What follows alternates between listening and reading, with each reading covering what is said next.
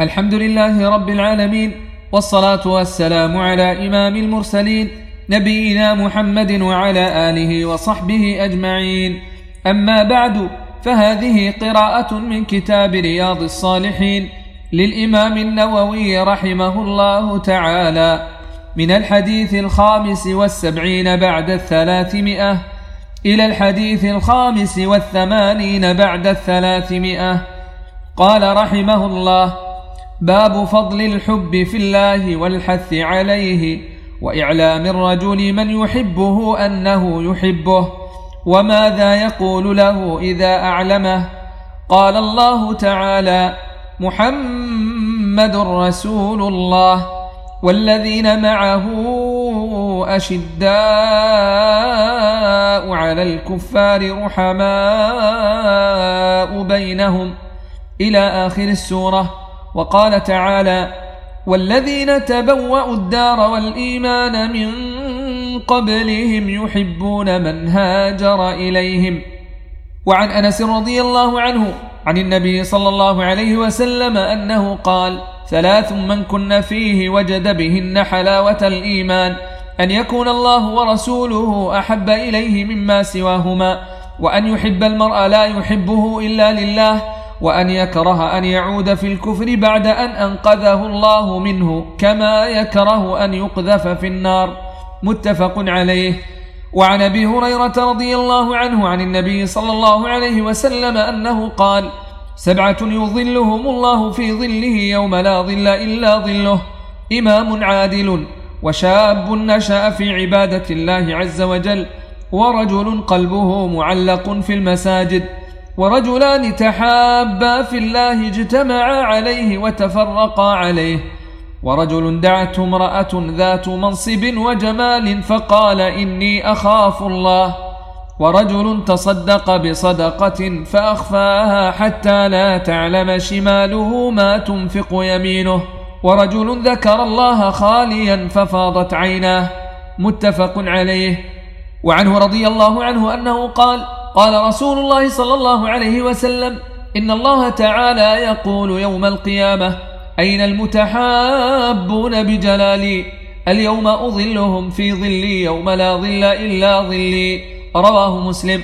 وعنه رضي الله عنه أنه قال: قال رسول الله صلى الله عليه وسلم: والذي نفسي بيده لا تدخلوا الجنة حتى تؤمنوا، ولا تؤمنوا حتى تحابوا، أولا أدلكم على شيء إذا فعلتموه تحاببتم، أفشوا السلام بينكم.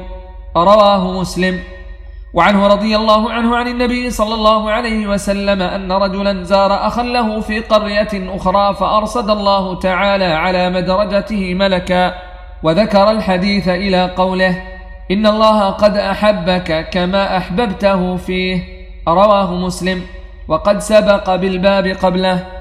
وعن البراء بن عازب رضي الله عنهما عن النبي صلى الله عليه وسلم أنه قال في الأنصار: لا يحبهم إلا مؤمن، ولا يبغضهم إلا منافق، من أحبهم أحبه الله، ومن أبغضهم أبغضه الله. متفق عليه.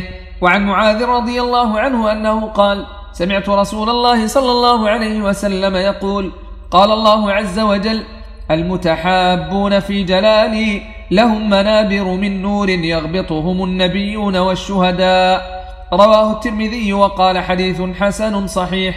وعن أبي إدريس الخولاني رحمه الله أنه قال: دخلت مسجد دمشق فإذا فتى براق الثنايا، وإذا الناس معه، فإذا اختلفوا في شيء أسندوه إليه وصدروا عن رأيه، فسألت عنه فقيل: هذا معاذ بن جبل رضي الله عنه. فلما كان من الغد هجرت فوجدته قد سبقني بالتهجير، ووجدته يصلي فانتظرته حتى قضى صلاته، ثم جئته من قبل وجهه فسلمت عليه، ثم قلت: والله إني لأحبك لله.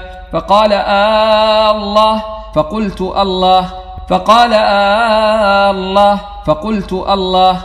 فأخذني بحبوة ردائي فجبذني إليه فقال: أبشر، فإني سمعت رسول الله صلى الله عليه وسلم يقول: قال الله تعالى: وجبت محبتي للمتحابين في والمتجالسين في والمتزاورين في والمتبادلين في. حديث حسن صحيح رواه مالك في الموطأ بإسناده الصحيح. قوله هجرت أي بكرت وهو بتشديد الجيم. قوله آه الله فقلت الله، الأول بهمزة ممدودة للاستفهام والثاني بلا مد. وعن أبي كريمة المقدام بن معد كرب رضي الله عنه عن النبي صلى الله عليه وسلم أنه قال: إذا أحب الرجل أخاه فليخبره أنه يحبه. رواه أبو داود والترمذي. وقال حديث حسن صحيح.